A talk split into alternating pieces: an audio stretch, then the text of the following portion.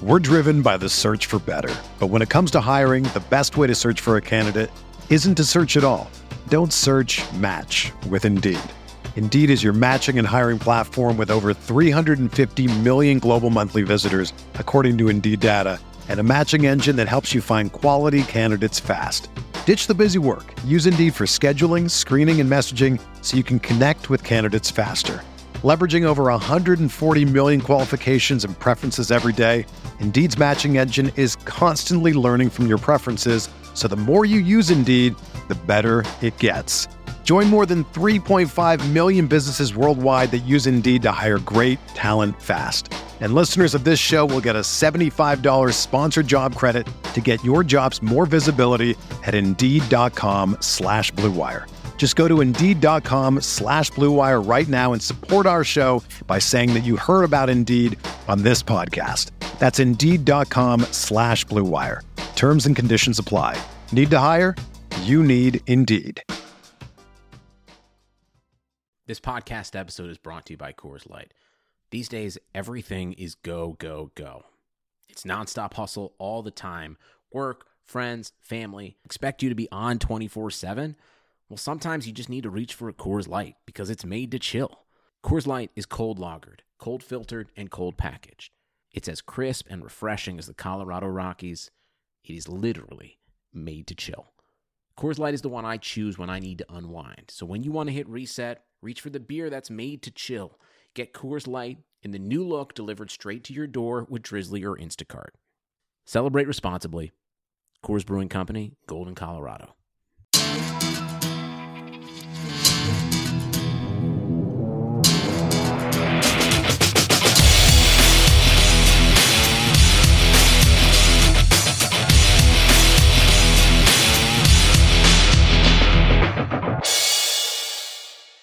Hello, Chargers fans. Welcome back to the Guilty as Charged podcast. This is Tyler, and joining me, as always, are Jason and Stephen. Boys, how are we doing today? I'm doing great. It's a good Sunday here in the Central Valley. Supposed to get up to 100 degrees this week, which will suck. 111 uh, over there. It's nice to be yeah. where I am right now. but it's all good. Jason, how are you? Um, fine. Nice. Were you Boring. expecting something more? Oh, I'm doing great. I don't know. Tell me about your life story. No, I'm kidding. All right, so today we're doing a couple of things. So last episode we talked about the offensive skill positions and their stat projections. Today we're going to talk about the defense and their stat projections, as well as an interview that Steven has with someone very, very special. So we'll get right into it. All right, so let's start with those defensive stat predictions. Yeah, so I'm going to do the defensive line like Tyler said. Um, I'm not going to talk about like Joe Gaziano as much as I would love to, or Isaac Rochell. I just don't think that they'll play a whole lot. So I'm just going to be talking about Joey Bosa, Melvin Ingram, and Uchenna Nwosu, Linval Joseph, Justin Jones, and Jerry Tillery. Uh, so Joey Bosa, I think you know it's a contract year, so I think we really could see him playing with his hair on fire and really just have this amazing season. And if the team really does blitz more, you know, I think that is definitely a reasonable expectation. Uh, so in his two healthy seasons, he's averaged around 12 sacks a game. Um, I think he could get up to like 13, 13 and a half uh, if he plays all 16 again. And I think we could see him get around 75 tackles, 20 tackles for loss, 35 quarterback hits, and two or three forced fumbles. Um, that really, like, it sounds like a lot, and it is, but it's really only a modest increase across the board which you know mm-hmm. I, I, think if he stays healthy and the team does blitz more and frees him up for more one-on-one battles, I think that should be pretty reasonable. Um, his production has been pretty consistent, so it's not that hard to predict. Ingram, however, has been kind of all over the board. Um, his he missed three games last mm-hmm. season, but he actually produced relatively similar to what he did in 2018 in 16 games. Um, and he's been getting around seven to ten sacks, around 50 kind of 50 tackles, and then his tackles for loss and quarterback hits are really kind of all over the map. Um, mm-hmm. So because he had only missed three games and because he was coming off four seasons in a row of playing all 16 games, uh, I would expect him to be around that 14, 15, 16 game mark again. You know, we've had no reason to, to doubt his ability to stay healthy. Um, so again, you know, assuming he gets more one-on-one battles, I think he could get to back to 10 sacks, which we haven't seen in a couple years. Uh, around 55 tackles, 14 of which for loss, 18 quarterback hits, and two forced fumbles. That's been kind of where he has the advantage over Joey Bosa. He's been a little bit more disruptive in forcing fumbles. Um, so maybe that could get up to like four or five. Uh, but again, that really will depend on, on how much he's freed up to be in one on one situations. So Uchenna Nwosu, I think he will play a little bit more this past than this past year. Um, he actually played 37% of the team's total snaps, but again, Ingram missed three games, so that kind of uh, boosted that number up. Right. In his rookie year, it was 26%. So, you know, if he plays a little bit more at linebacker and a little bit more at defensive end, I think we could see him around that 40% mark. And if that happens, maybe we see him get five sacks this year for the first time. Um, even with a slight increase, I think that's pretty reasonable. You know, he's shown the ability to be disruptive in spurts, and I think that could be realistic. And then again, because he does both positions, I think he get upwards of 35 tackles, eight for loss, and 12 quarterback hits, and maybe he forces a fumble two. Um, again, that's assuming health, assuming mm-hmm. he does eat into Ingram's workload a, a, little bit more than he did last year. So I'll move on to defensive tackles. Um, Linval Joseph is a guy I'm really excited about this season because he had his last, he had his worst season of his career, well, since his rookie year last year and it was still far better than anything Brandon Mebane had done in his career. Um, so he had his play, he had his snap rate reduced around 60% last year, or 51% is what it was. And he had three sacks, 44 tackles, six for loss, and six total quarterback hits. So that was in his worst year of his career, and that was still really solid, and it was still better than anything Mebane had done. Um, I would expect him to get around 60% of the team snaps this year because he is a little older, so I'm not expecting like a full you know 75 80% snap share but 60% should be pretty reasonable. Um, and if that does happen he could get i think i could feel comfortable predicting four sacks 48 tackles eight for loss and eight total quarterback hits. Um, again a modest increase but still better than anything brandon mebane was able to do as a charger. Uh, then Justin Jones and Jerry Tillery is where it gets interesting because I think this could be about a 50% split between the two of them. Um, you know, we don't really know how either of them are developing in the coronavirus world, so I'm not expecting either one to really establish themselves as as the guy. I think it's going to be pretty close to that 50-50 split. Um, Justin Jones registered 30 total tackles, two for loss, and three quarterback hits in 12 games last season. Uh, he did not get any sacks, but I think that would change a little bit. And he played around 52% of his snaps last year, so if he stays around that workload, I think he could get a couple of sacks, 35 tackles, five for loss, and five quarterback hits. You know, that seems pretty reasonable. Um, but I would expect Jerry Tillery to be more of the pass rusher between the three defensive tackles. Um, he played 30%, 36% of the snaps last season and got two sacks, 17 total tackles, three for loss, and three quarterback hits. Uh, so if we see that snap share increase, like I think we, I think all of us think that he's probably going to be around 50% of the snap share this year.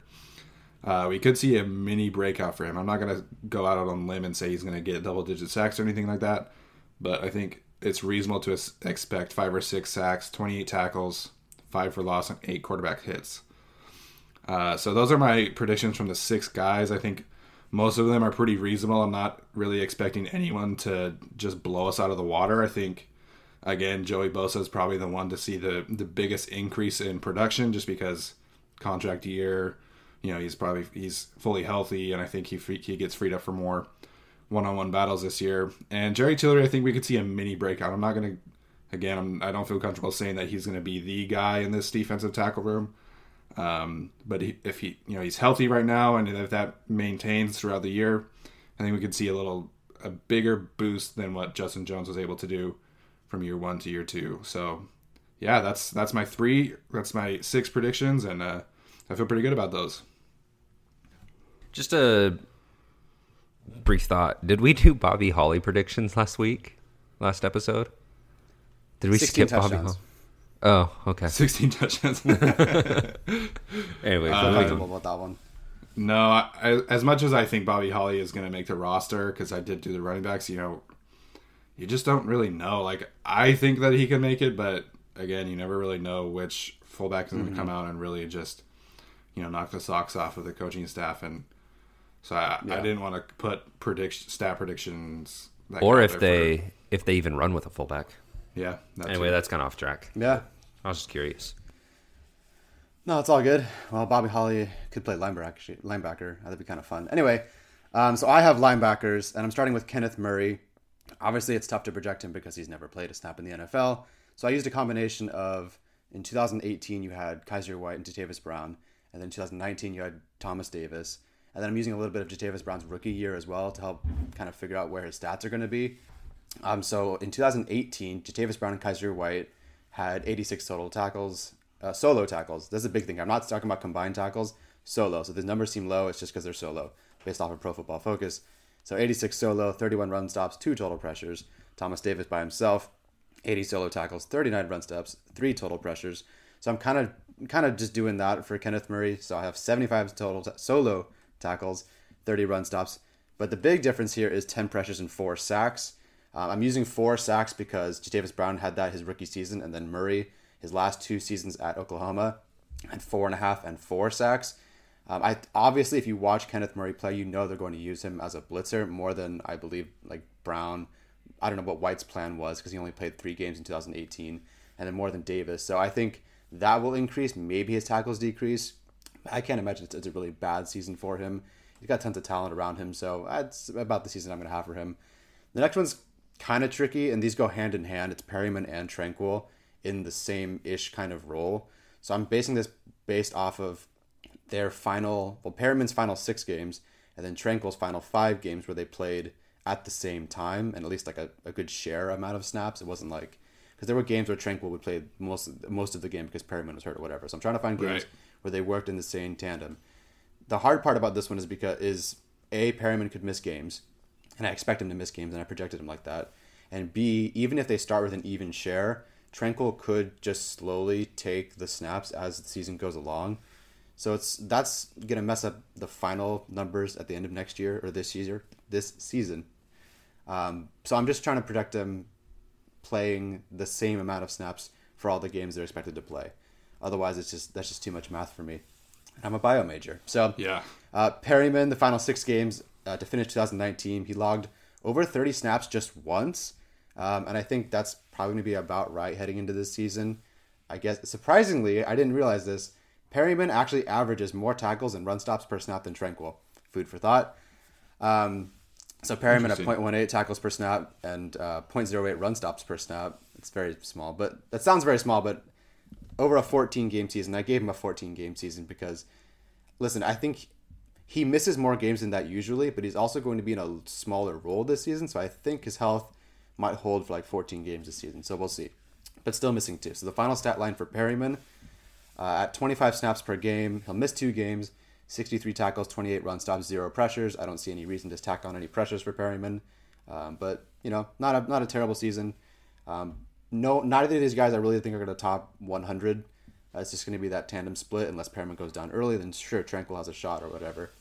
Right. But Tranquill, I used his five games from last year. I believe Tranquill missed a game last year, which is weird. I didn't expect him to miss. I forget which game it was. Anyway, um, so him about 30 snaps per game, 0.15 tackles per snap, 0.07 run stops per snap. Uh, so he's I've have him finishing out at 72 solo solo tackles, 34 run stops, and I threw in a pressure for good measure. So there's that. And I, I could have gone through and done like, oh, you know, how many receptions is he going to allow? Um, how many, you know, what's what's the percentage? How many, you know, penalties he's going to have? Hold, you know, I just I don't know. Going through Pro Football Focus and trying to use those to, to gauge how a play actually happened is a little rough. So I, I felt like just kind of avoiding coverage stuff for these linebackers. The last one is Kyzir White, and that one's a little tough because I don't know, like none of us know what the heck's going to happen this season. Right. Um, you know, 2018, he plays Will. He's starting Will. Yay, woohoo! Here's your starting Will. And then that, he goes gets hurt, and then Thomas Davis is the Will. So maybe let's shift him over to Mike while Denzel Perryman is hurt. Well, then that isn't you know he plays fine, and then that kind of goes away. So now maybe let's move him over to Sam. Like what what are we doing with him? I don't know. So the player in terms of season comparison I have for him, no one's going to really like, but I'm going with it. I'm using Kyle Emanuel's career here to try to determine what his stat projections are going to be this season. It's not bad. Right. But it de- it's going to depend heavily on the role he plays. Like if everybody goes down and he ends up playing Mike, there's a huge difference in stats here. But so I'm just going to go off of Kyle Emanuel's general career here. I'd love to see him get more snaps. I don't know how it's going to work between him and let's say Nwosu or whatever. I don't know. Anyway, so I've been playing 400 snaps in 2020. He played 372 last season. I hope they play him more. So 400 at least is a slight increase, but not not a whole lot. So I have about 25 tackles, five pressures, and a sack. It's not glorious, but I mean, I don't know what, what else to project him as at this point. I have no idea what his role is going to be. So that's Right. my linebackers. I didn't include Vigil because he could have 10 or he could have 10 tackles or he could have like 80. Depends on who goes down. So it's really just like I don't know, somewhere in between there. So it's not really depends how many games he ends up playing or starting or snaps or whatever. So that's it for linebackers. Let's hear defensive backs. All right. So for corners, I'm just going to go with the five corners. I know they added a couple UDFAs, and I know they added Alohi, Alohi Gilman, um, who is like that nickel hybrid between safety and nickel. Uh, I'm not including him. I don't think he plays defense at all. Well, let's hope um, that we don't have a teamer situation again. So I'm just going with the five main corners and then the three main safeties. And uh, so it's going Casey Hayward, Chris Harris, Desmond King, Mike Davis, and then Brandon Facyson. And then we got Derwin James, Rayshawn Jenkins, and Nasir Adderley. And let's hope those are, again, the only guys that actually get Right. stats built up. Yeah. Otherwise, I just give up. So corners, we got tackles. Uh, Casey Hayward tackles. Who cares? All the corners get fifty tackles. That's it. And um, I'm kidding, but Casey Hayward has always been known as a pretty sure tackler. So I think he gets around his career average between like you could see anywhere between like 30 and 60 for a corner. It's it's a weird stat to try and predict. It just depends. Um, I think there was that season where Trevor Williams had a ton of tackles because they just kept running stretch off his side over and over. So tackles for corners are kind of hard, to predict. The only one I can say for sure is between Desmond King and Nasir Adderley, who are going to kind of split this um, dime role that Adrian Phillips used to play. Now, Adrian Phillips, I believe in his 2018 season, had around like 98 combined tackles between assist and solo. I think Nasir Adderley and Desmond King get a little bit more than that. I think they get around 110 to 120 combined just because they're going to be moving around so much. You're going to see Nasir Adderley at free safety. You're going to see him at dimebacker. Uh, you're going to see Desmond King at dimebacker. You're going to see him at slot corner, outside corner. There's going to be a lot of movement there. So I think they, uh, I think they find the snaps to kind of produce there in that, in that replacement role for Adrian Phillips. So I, I think they combined for about 120 tackles. I had Desmond King getting closer to 60 and Nasir Adderley getting closer to 50. Um, again, this is kind of assuming Nasir Adderley plays in the way that the team has suggested he will. And then we've got Chris Harris up next, who I think has a little bit more of a, a cemented role there. So I, I, I do think he gets around 60 60-ish tackles. Um, just because he's in that slot role, which always seems for the Chargers when that when they're in that cover three to get around that many tackles, may, maybe a bit more. Um, other than that, you got Michael Davis and Brandon Facyson, and obviously, I think Brandon Facyson is going to get a little more tackles than Mike Davis. One because something's going to happen to Mike Davis, whether he's benched or out. I mean, he had two instances in one year where he was out during separate periods of time, so I don't have a lot of faith there that he's going to play the entire year. Um, that and I just think Brandon Facyson's a better player outside. I just, I just do.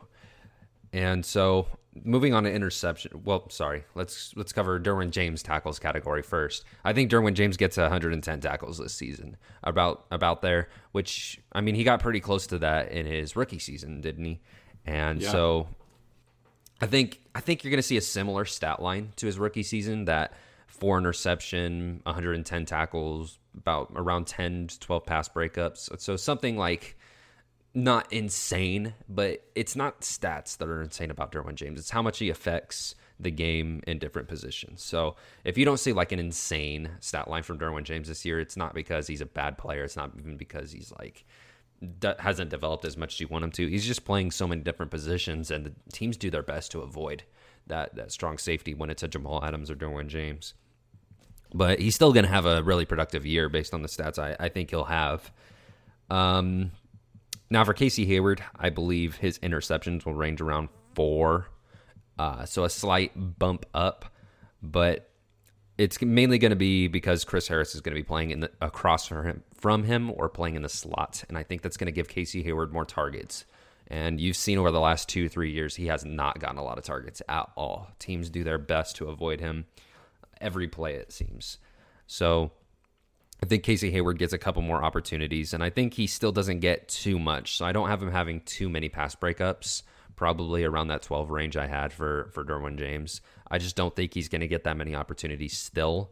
I think you're going to see teams try to try to take advantage of the linebackers uh, more than they tried to take over, um, take advantage of Desmond King in the slot last year. It's gonna it's gonna kind of switch over to taking advantage of Michael Davis or the linebackers, and we already know they will take advantage of Michael Davis as much as possible. So. Chris Harris, I don't think he gets too many interceptions. Actually, I know people are really excited for this one. I think he gets about two picks this year, which I mean is not in, in, it's not like outrageous that he only gets two picks. I mean, there's there's years where he doesn't produce a lot in that category, and it's just because, like I've said, it's kind of unreliable of a stat for for corners to like guess their tackles or interceptions. It just it just depends on how often the team goes their way. And for interceptions, you know, Chris Harris, he's a lockdown corner. I don't know how often teams are going to want to test him, um, especially if he's getting that old slot role back. So you got to think if Chris Harris is going against a slot receiver, usually that's uh, a number two or three option, unless you got your wide receiver one playing the slot role. I don't think I don't think Chris Harris is going to see too many targets this year, but I do think he gets a decent amount of tackles just from playing that that cover three slot role for a majority of the time.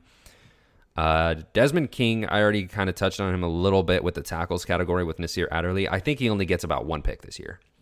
And that's not because Desmond King is necessarily bad in coverage. I just think it's because he's never been a one to produce in that category. He just doesn't right. have that burst that allows him to jump a route. And he's really limited in what kind of zones he plays, whether it's flats or hooks. He doesn't really get to play man to man and uh, find opportunities to um, jump in front of those routes. He doesn't really play uh, a deep deep third or anything like that. So he's really limited in what he does. I think I think that one interception is pretty I, th- I think that's that's fair, but with Desmond King, it's not necessarily interceptions where it's going to show. It's not going to fly off the, the stat sheet. I think it's sacks. Um, where you're going to see Desmond King get three sacks, and that's that's valuable from a corner or a dime backer. And I think that number actually goes up in the new role he might play for the team. I think he might get it even like up to five this year, which is awesome. That's so valuable to have from a corner. Um, then we got Mike Davis. I think Mike Davis gets a pick off of like the the one pick overthrow that these corners normally get for the Chargers. We're like, well, this guy doesn't have a pick this year, and all of a sudden they play Derek Carr, and it, everything goes right. I, I don't think Mike Davis is going to have a very good year. I just don't. I I've liked Mike Davis. I mean, he seems like a really good guy, but he's just he's kind of a liability, and there's usually a specialty you want your corner to have, and his from what Chargers Twitter says, is covering the deep pass. Right? He he can play in stride with guys like Tyreek Hill and um, what's his name, Henry Ruggs. So I get it. Mike Davis is lengthy and he's fast, but to cover the deep pass, there's a very important skill you need, and it's getting your head around, and he can't do it so I don't think he lasts too long in a in a division that has Tyreek Hill and Henry Ruggs and Jerry Jeudy. I think he's going to get taken advantage of a few times, and I just don't think it's going to last very long. And honestly, in my opinion, Brandon Facyson did just as well as him in deep coverage. It's more like the underneath routes where Brandon Facyson struggled. But at least Brandon Facyson can also tackle, and at least he gets his head around, right? Right. So I think Brandon Facyson actually outproduces Mike Davis. I think he gets two picks. I think he eventually overtakes that CB2 outside corner position. If Desmond King does not have it, that's the tough part here. And I think he gets, you know, around 30 tackles. I don't think he plays enough to get a huge amount of tackles, but who cares about tackles anyway? And I think he gets around the five pass breakups. Um, so not too much, not not hugely productive, but I also think Desmond King, Chris Harris, and Casey Hayward are all gonna eat into those two snaps, those uh, those snaps from Mike Davis and Brandon Facyson. I do I, I do think they see the field. I just don't think it's as much as people think. Um, as for as for like Rayshawn Jenkins, this one's tough for me because he does have some range on him, and he did show mm-hmm. some flashes last year, but I don't know how much a first off, I don't know how much the cover two sits him. I mean, in theory, it would sit him okay because he has less ground to cover and he's just fine in the cover three role. So then you've got Nasir Adderley, who could also eat up some of his snaps. You had the team talking about him maybe potentially playing strong safety, which some Chargers beat writers and analysts have said they don't buy it. Um, so with Rayshawn Jenkins and Nasir Adderley, I had a hard time just gauging what these guys are going to do. So I had Rayshawn Jenkins having a little bit of a down year. I had him down to two interceptions and like six pass breakups. So it's like a little bit of a regression, but enough to where it's like it's not like he's abysmal. It's just the production isn't there, whether it's teams aren't testing it or whatever the case may be, or he's just out of position. I don't know it it was really hard for me to try and find even like a comparison for Rayshawn Jenkins of like okay what player has kind of like been in a similar role where it's like there's st- strong safety playing free safety and the team has hinted at him moving back to that position of strong safety and I'm just like mm-hmm. um, I I can't maybe Marcus Gilchrist maybe okay. and you know I even I even looked at his stats and I mean he went from corner to safety so I was like well, I don't, I don't know. Um, so Rayshawn Jenkins it was a little tougher for me, and he's also not the best tackler, so I had his tackle numbers low. Um, but yeah, I, I, I could I had a really hard time with Rayshawn Jenkins and trying to figure out his stat line.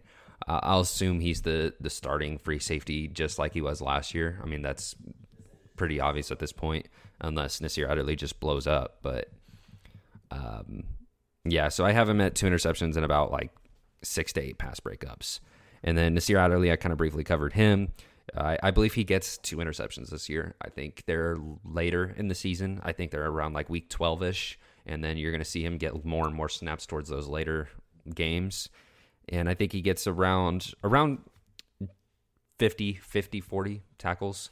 Uh, and maybe six pass breakups. So I, I have the secondary doing okay in the pass breakup department, but uh, when you when you take account of interceptions, I don't think they're going to get as many interceptions as people think. Um, and I think it's going to be because teams are going to try and take advantage of Kenneth Murray and Drue Tranquill and um, Kyzir White. I mean, I'd have more faith in Kyzir White than maybe I should. So we'll see. But um, I don't know. I just I just feel like the interception numbers aren't going to be as high as people think. I, I'm just a hunch. Quick question then, and I just wanted to see what you guys thought about this. Desmond King was a huge surprise last year in terms of how much he regressed. Now, part of that was his punt and kick returning.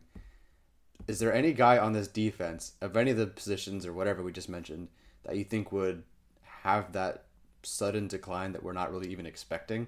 Instead of taking a step forward, he kind of take a step back. I mean, I don't want to say like Perryman because like I just don't think like he's gonna. There's not much of a whole lot of a step back to take, but King took a huge step back last season. So is there anybody on this roster, even a new guy on the roster, like a free agent, that you think might take that step back this season? So there's two I would keep my name like my eye on, like two names. Mm-hmm. Uh, first off, being Chris Harris, and yeah. second being Uchenna Nwosu. Uh, I think there's a lot of blind faith in a Nwosu among fans right now. I mean, they see those explosive plays like once every 10 games, and they're like, wow, that guy's amazing. He needs to be Ingram's replacement. Um, I would suggest pumping the brakes on Nwosu a lot because yeah. the explosive plays might be there. The consistency is not by sure. any means. I like I think there was one game where I was impressed with him, like really impressed with him across the board. Like all around his play was mm-hmm. great. And then the others, it was just kind of like he disappeared. and he would have like one flash yeah. play in that game, and then he was just locked up 100%. And everybody started mm-hmm. realizing, oh, wow, this team misses Ingram a lot. And mm-hmm. so I would say pump the brakes on Uchenna Nwosu. I would not be surprised if he took a step back. Um, but I also wouldn't be surprised if all of a sudden he broke out onto the scene with like six sacks, seven sacks. So it, it's tough. It's tough for me to tell, but I would say be a little wary of that. And then um, Chris Harris, it, it's he's been losing production every like his production has been slowing down a lot lately. Uh, who knows? Maybe the slot role picks it back up, but he did struggle a little bit more as that outside corner last year. So we'll see. Um, but like I said, he is moving back to slot corner more often than not. So uh, it wouldn't be surprising if he had a, a rebound year. But I did give him low interception numbers as well. So I, I mean, don't expect too much from him, is what I'm saying. Like, don't expect him to come in and be this elite corner he's uh, been earlier in his career or all throughout his career. I think he's one of the best corners ever, even. So, I mean, I have a ton of respect for him. I just wouldn't be surprised if it took him a little bit in, a, in almost like a Thomas Davis sense, where he has a really slow start uh, and then picks it back up, especially with training camp being a question mark. Um, so I, I, I, don't know. Uh, and then the last name I'll say is Drue Tranquill, and I, I guess I've been kind of on this train. I just I'm not as impressed with his film as everybody else is. I I've even seen some people say like who was it Daniel Jeremiah saying he would be a, a Pro yeah. Bowler this year maybe because of inflated tackle numbers. In like maybe he gets like 120 tackles and everybody's like Pro Bowl, and sure, which is the biggest lie ever in history. But that's for another time. Uh, just brief, brief little summary there. I hate tackle numbers influencing a player to be an All Pro or Pro Bowler. That's bull crap. Um, anyways, that's again, we'll rant about that another time. I'll, I'll, I'll dedicate a two hour long podcast to it. And Drue Tranquill, I just see too much hesitation, too much. And so if people believe that he is going to be this next great linebacker for the Chargers, there's just one thing I need to see before I'm sold on Drue Tranquill, and that's confidence. Because he hesitates way too much on the football field. He should have had way more explosive plays than he did and you just saw like that slow startup of like, eh, but what if the play doesn't go that way, or should I jump that route? He's way too conservative, and I think a part of that is because he was a new starter. He didn't even start the season off as the the number one linebacker for the Chargers. He kind of earned his snaps, so I mean that could be part of it, and maybe he'll be much more confident in year two. I mean, it's probably likely that he will be but I need to see it first. I need to see no more hesitation. I need to see him be confident with his reads and his keys because he's a really smart linebacker. He just needs to take advantage of what he what he sees on like with his keys. And that's it's not me saying like he's slow to process things. You can tell he's quick to process things. It's just a little hesitation. Um, which is extremely frustrating because when you have a player as smart and explosively athletic as he is, he should be able to make those splash plays and he just there was like this little this little snap of hesitation that kept him from doing so. So I need to see it from Drue Tranquill before I'm ready to say that he will have the productive year that everybody believes he will. And I think we'll find out relatively soon, like week one or two, if he has that, um, if it's clicked for him and he's just flying all over the field. Yeah, I'll, I'll talk about Nwosu first because I think of anyone, at least in the front seven, I think Nwosu has the biggest range of outcomes because, like Jason said, he he could eat into Ingram's snap share a lot. Uh, he could also go back to like his 26, 27% snap share that he had as a, as a rookie and, and not do very well. Um, I agree. I don't think that he is a consistent and reliable player. I think he's a splash player, which is why I've always been so anti trade Ingram or not re- bring back Ingram unless they draft a defensive end early next year. Like, I, I haven't seen enough out of Nwosu to feel comfortable with him being the starter.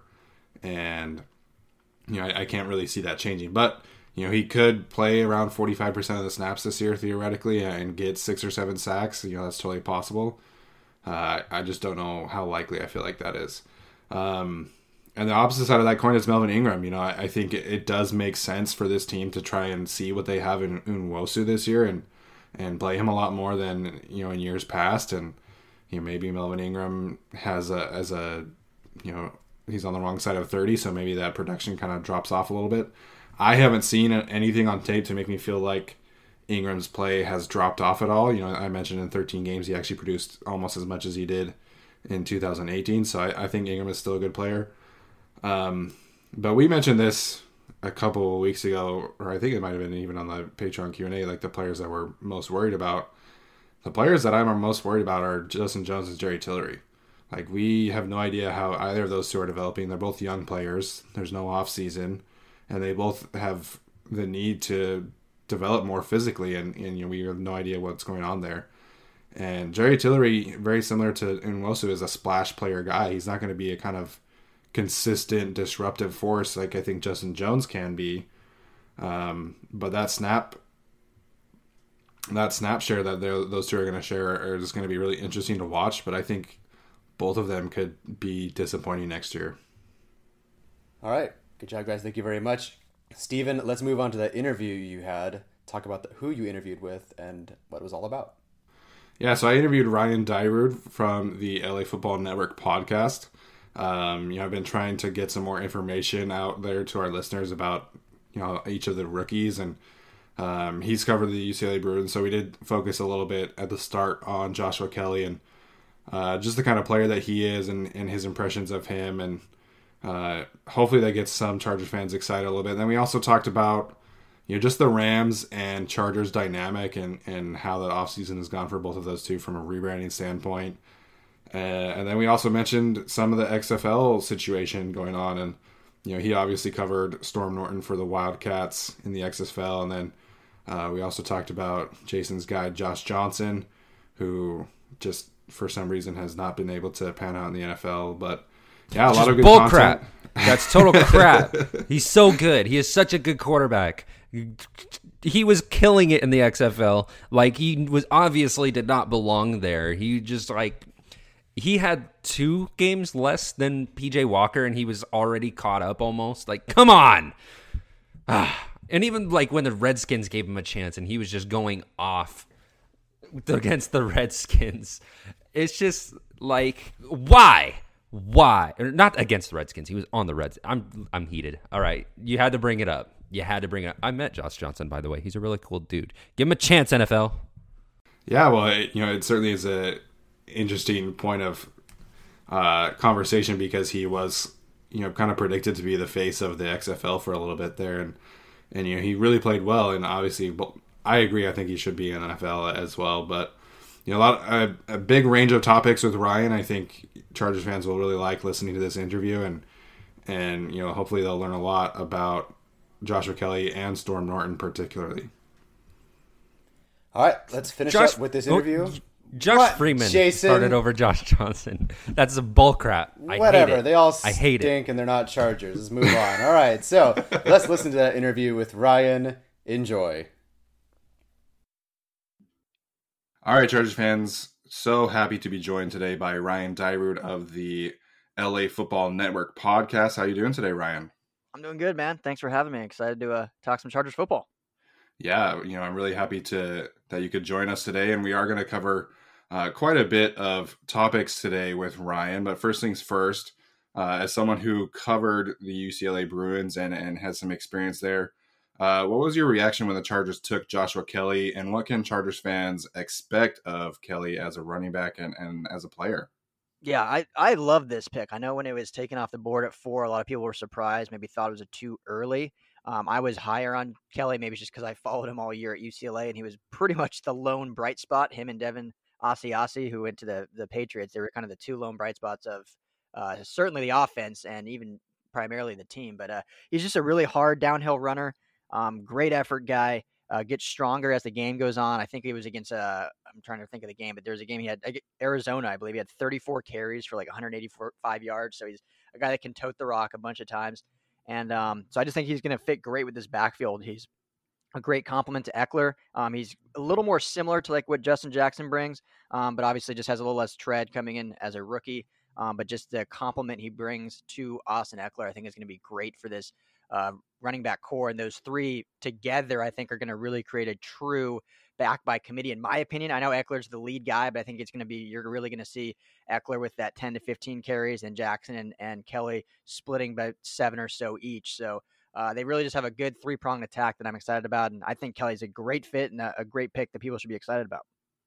Yeah, I, I totally agree with you. I think it's going to be a more of a committee than we're certainly used to. You know, obviously Austin Ekeler has gotten his fair share of carries, but for the most part, Melvin Gordon has has been the guy. But I agree. I think this is going to be more of a committee than usual, and that's really kind of the trend we're seeing around the league. Mm-hmm. Uh, you know, you can look at the 49ers as, as kind of like, you know, the, the new hotness on offense, and they have four or five guys that can come in at any moment and and be the guy for one game. So, uh, was there any moment uh, leading up to the draft where you could kind of pinpoint where okay, I can see Joshua Kelley going earlier earlier than people thought.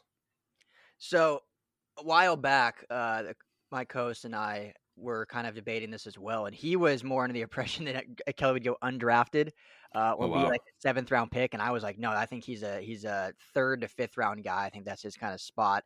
So I, I don't know if I necessarily pinpoint a spot in the draft where I thought he could go while watching it. But you, we saw what Edwards Helaire was the first back taken with the last pick in the first round, and then kind of slowly after that they started getting picked up one by one in the second. So I kind of thought that fourth was still a good sweet spot for him just because we saw more backs go. I thought he went ahead of some other backs that maybe I I was surprised. I believe he went ahead of uh, Zach Moss, if I'm not mistaken, uh, or right around the same time as Zach Moss, who went to Buffalo, um, who I think is a really good back out of Utah too. But but uh, I think it was a good spot for him. And, and I just, you know, as it was unfolding, I thought there wasn't a better place for him to stay right here in LA. And, and I'm excited to get to cover him still as he's LA football. Yeah, for sure.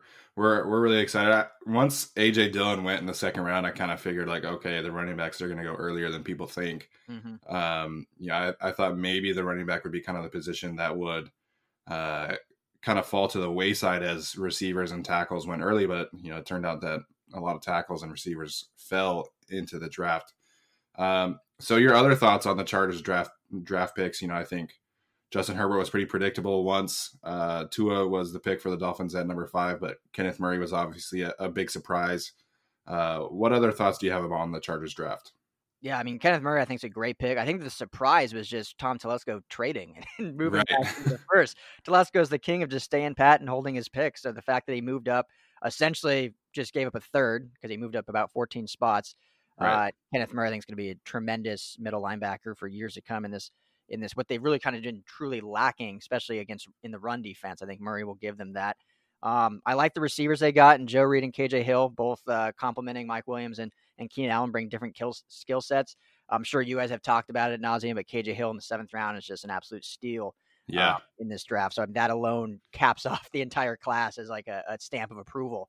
Um, Alohi Gilman, he was uh, uh, a lot of people talk about it the head scratcher, but you know, a great special teams guy, a guy that comes in and adds depth to the safety room. Who is who is a lot of we saw a lot of injuries last year, um, but I think he'll be really make his stamp on on special teams. When you get a guy like that in the sixth round, I think that's good value. So, um, yeah, just overall, I thought it was a good draft. I mean, they got positions of need, they got players to add.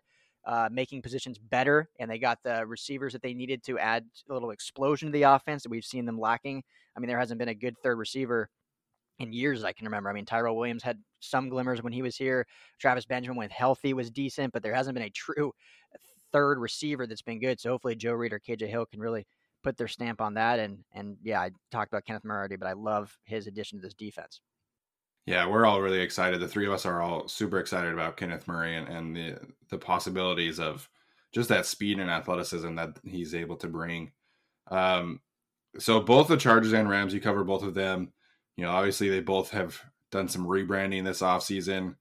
Uh, I am not going to ask you to say who won or lost the rebranding, but just, just your general thoughts on how both of those teams handled the the process of you know changing and heading into this new era of football in SoFi Stadium. well, I'll just say the Chargers won this rebrand. Okay. and it's it's it, here's the thing: the Rams rebrand, the logo is going to grow on people. I know it's been hated. It's going to grow the the uniforms I think are actually really cool. I, I like the new helmet design. Um, I know it's gotten some hate uh, by fans universally. It's, it's kind of loved, but where they went wrong and what they couldn't foresee, obviously, with this whole coronavirus pandemic, the way they launched it just really kind of blew up in their faces. I think they had planned on doing a two pronged attack in launching, and it, they plan on it centering around SoFi Stadium. And when this happened, all that kind of blew up in their faces, and we ended up having leaks and all that. So it was really just the process of how they released it that made it that much worse. And then the fact that people didn't like the logo either just expounded upon it. But if they were able to do their plan, I don't think it would have been as universally disliked as it was. The Chargers, I think, did it just you know kind of under the radar. When they released the logo, it was almost like, oh, okay, here's a logo video, and it was just a very subtle change, but it was great. And then doing the good uh, morning football release of the uniforms with Joey Bosa I mean, they have the best uniforms in the NFL, so hard to botch that up when your your design's that good. So uh, I I just think the Chargers did a good job doing it kind of under the radar, letting people come to them instead of the Rams. We're kind of trying to push it on people, and then people kind of just threw it back in their faces. But overall, both uniforms, both logos, I think are good. I think they're good around the brand of LA football, and the Rams want in the Rams case, it'll just continue to grow on people. And if you win, no one's going to care.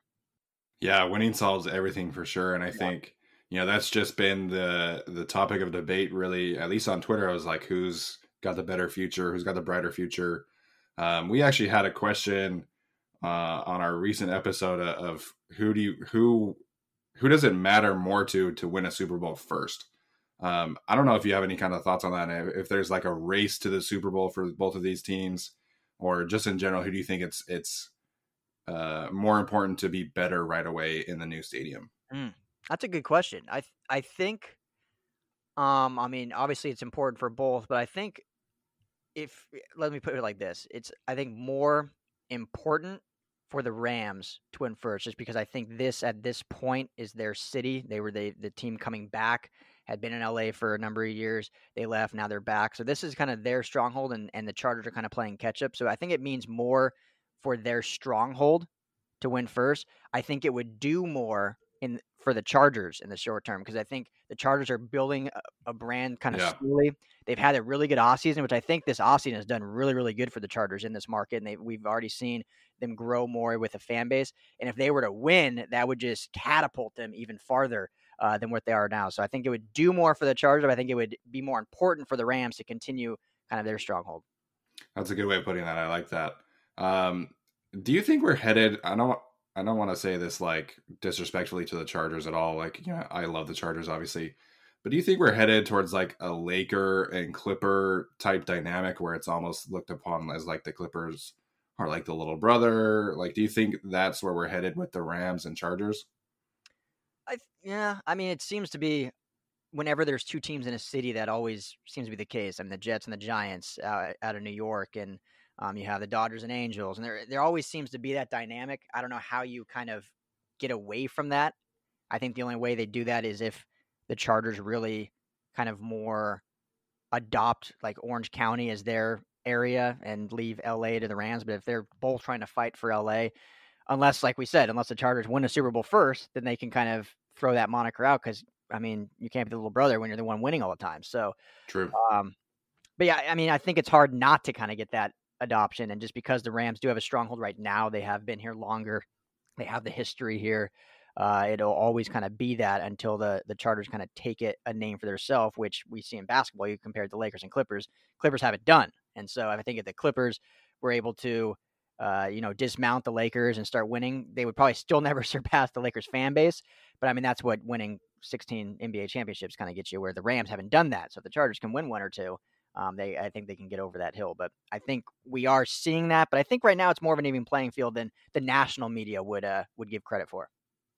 Yeah, I, I agree with that. You know, I, again, the, the winning solves in everything mantra. So I want to yeah. want to shift gears to real quick. Start sorry to cut you off. Uh, I was at the joint training camp last year down in Irvine when the Rams and Chargers they did two joints, and the right. atmosphere there was great. I mean, there was probably more Rams fans considering it was the Rams camp in Irvine, but there was a great number of Chargers fans. So I think there's there's a really good LA football base here.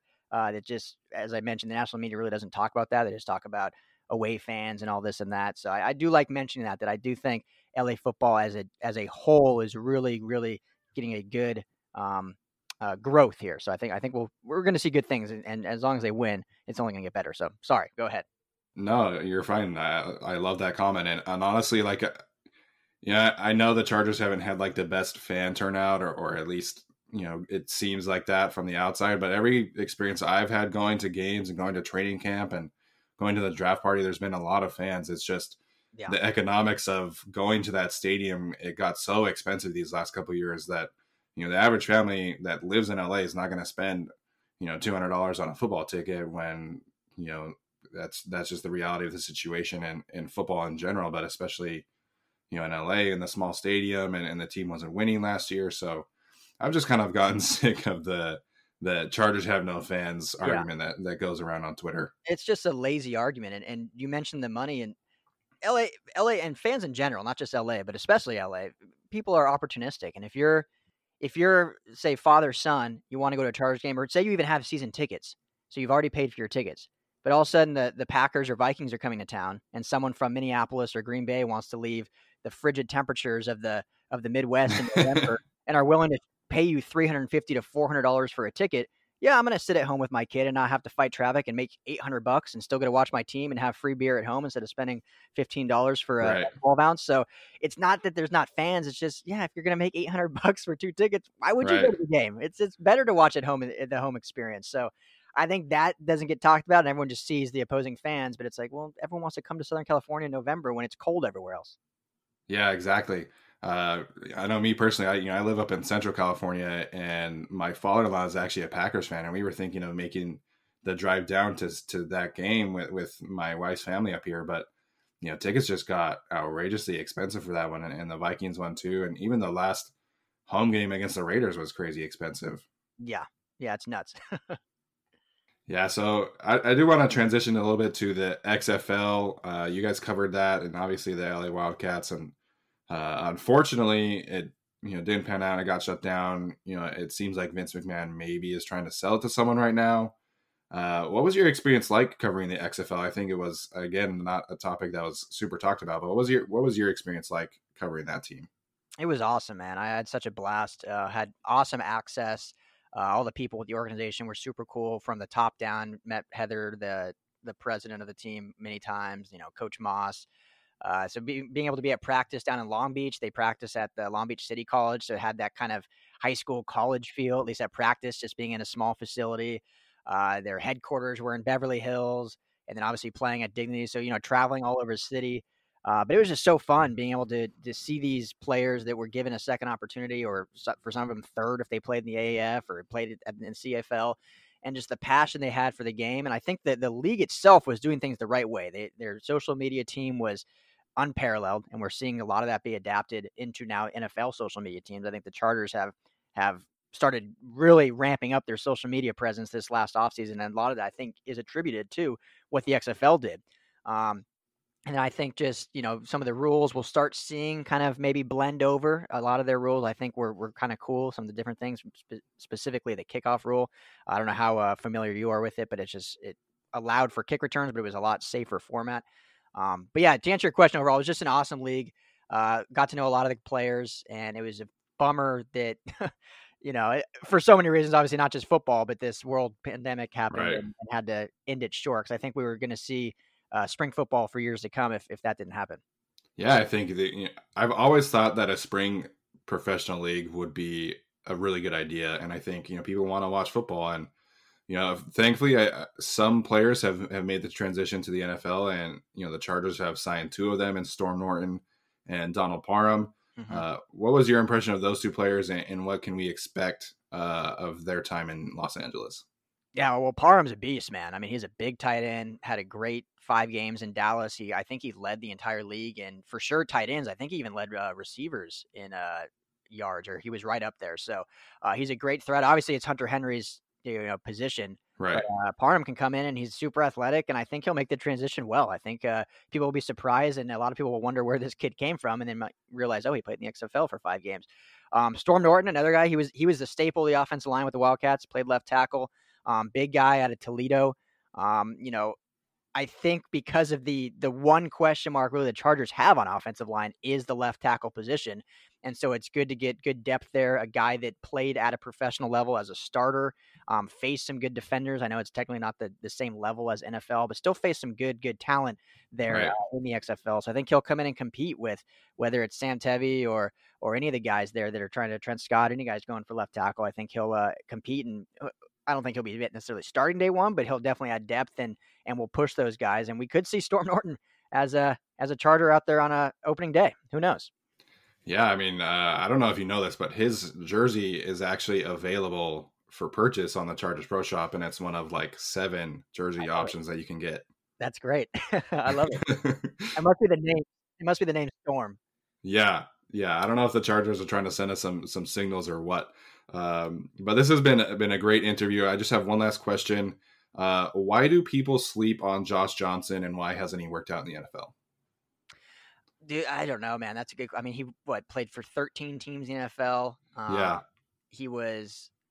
You know, I had I talked. We talked a little pre-show. I had him on. I talked to him a few days ago. Had him on my show. Awesome guy, really good character guy, great leader, loves the game. Um, he's 34, so I don't know if it's just age now. Because I thought after his his XFL campaign, he would have for sure gotten another shot in the NFL. Because eh, had he not missed Week One and all of training camp due to injury, he would have far and away been the number one quarterback. Yeah, I mean, he was still right behind PJ Walker even after missing that time.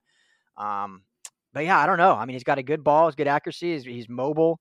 Um, he can do a lot with his legs, extend plays, and his leadership is you know something you can't teach. So it, he's probably done at this point, being what his age is, and I think he's accepted that and kind of moved on. But but yeah, I don't know why he uh, hasn't stuck with more teams or hasn't gotten more opportunity in the NFL. Yeah, it seemed like he was always that guy, like, oh, disaster strikes. We need someone to come off the street and start some games. It was like, we'll sign Josh Johnson. Yeah. And I'm like, so clearly the guy has value and he's a good enough quarterback to come off the streets and start for your team. But yeah, just didn't stick around long term, which was unfortunate. That's a great point. I think that was when he got those few starts in Washington. He hadn't played in like 13 months or something, and they're just like, "Oh, sign it. You're starting on Sunday." Yeah, so it's just really unfortunate. I, hopefully, the XFL does come back because I, I, you know, I want to watch some more of Josh Johnson and and be able to to watch players like him in in that similar situation. Yeah, I hope so, man. Because I mean, what they did cool is they they weren't trying to take the NFL head on. They basically said we want to be a complementary league that can give players value, give them a second chance, and give them an opportunity to get back in the NFL. So weird stuff's going on, man. I don't know how much you've been paying attention to it, but there's rumors that McMahon's trying to buy back his. He filed bankruptcy so he could get out of uh, paying le- uh, lenders, and now he's trying to buy it back. So who knows if uh, we'll see the XFL back next year now. Vince McMahon has has always been an, an interesting character, mm. that's for sure. Yeah, to say the least. well, Ryan, thank you so much for joining us. This has been uh, one of my favorite interviews. You know, we covered a lot of topics, but I think you know uh, our listeners are going to be able to to take a lot from this interview. And I thank you so much for joining us. Yeah, brother. Thanks so much for having me, and uh, keep up the good work you guys are doing covering the Chargers. Yeah, thank you very much, and we appreciate uh, your work as well, and wish you and your family nothing but the best in this crazy time. You as well. Stay healthy. All right, Ryan, thank you very much for interviewing with Steven and working with us. I wish you, your wife, and your daughter all the best right now. Jason and Steven, thank you very much for coming on the podcast as always. Where can Chargers fans find you on social media? I am at Stephen I. Haglund and at GC Podcast 17. Uh, I tweeted out the other day that we are going to do our Patreon giveaway for the two hats to two different Patreon users. Uh, we will accept entries all the way up until June 1st. So it'll be a June giveaway. Uh, so if you're interested, you need that that extra charters hat, you know, make sure you sign up for Patreon. As little as one dollar gets you an entry into that giveaway. Uh, you can find me at Centauri13 on Twitter, uh, at GAC Podcast 17 on Instagram. Whenever I decide to take care of the Instagram, um, I'm on vacation, so screw you, Instagram. Um, and just prayers up for for Ryan's daughter. Let if you if you're a praying man, just send them your prayers. Make sure everything's all well. Um, add him on Twitter or message him. Let him know he's in your thoughts. And I'll see you all over the over the coming months. I'm really excited to see if we actually get training camp going. I'm excited for the season. And you know, just let let me know at me and tell me how crappy my stat predictions were. I think they were pretty crappy too. I mean, I mean, um, I would love to give Derwin James 12 interceptions. I would love to. I'm sorry. Um, but yeah, just let me know on Twitter. Give me all your feedback. Yeah, so uh, Jason must have been on vacation like Forrest Gump's dad's been on vacation because he has uh, not been around the Instagram very much. So thanks, Steven, for keeping that one afloat. anyway, um, this is Tyler. You can find me at Tyler J. Shoon on Twitter or just search up the Guilty as Charged podcast on Facebook to find us there because we have very few followers. But it's Facebook and no one's on there anymore, so who cares? Uh, thank you guys for listening. Thank you again, Ryan. We'll see you guys next time. It's happening daily We're being conned by the institutions we used to trust. The mainstream media is distracting us with meaningless headlines instead of focusing on the harsh realities facing American families. Time is short before something big happens, and that's why so many folks are preparing. They're becoming self reliant by investing in emergency food storage from My Patriot Supply. Go to mypatriotsupply.com and secure four week emergency food kits for each member of your family. Each kit contains tasty breakfasts, lunches, and dinners, averaging over 2,000 calories per day. Save $50 on each four week food kit you purchase. Plus, get free shipping on Ready Hour four week emergency food kits. You're not ready if it's not Ready Hour Foods. At My Patriot Supply, you can also get solar power generators, water filtration units, heirloom seeds, and survival gear. Order by 3 p.m., and your unmarked boxes ship the same day. Shop MyPatriotSupply.com today. MyPatriotSupply.com.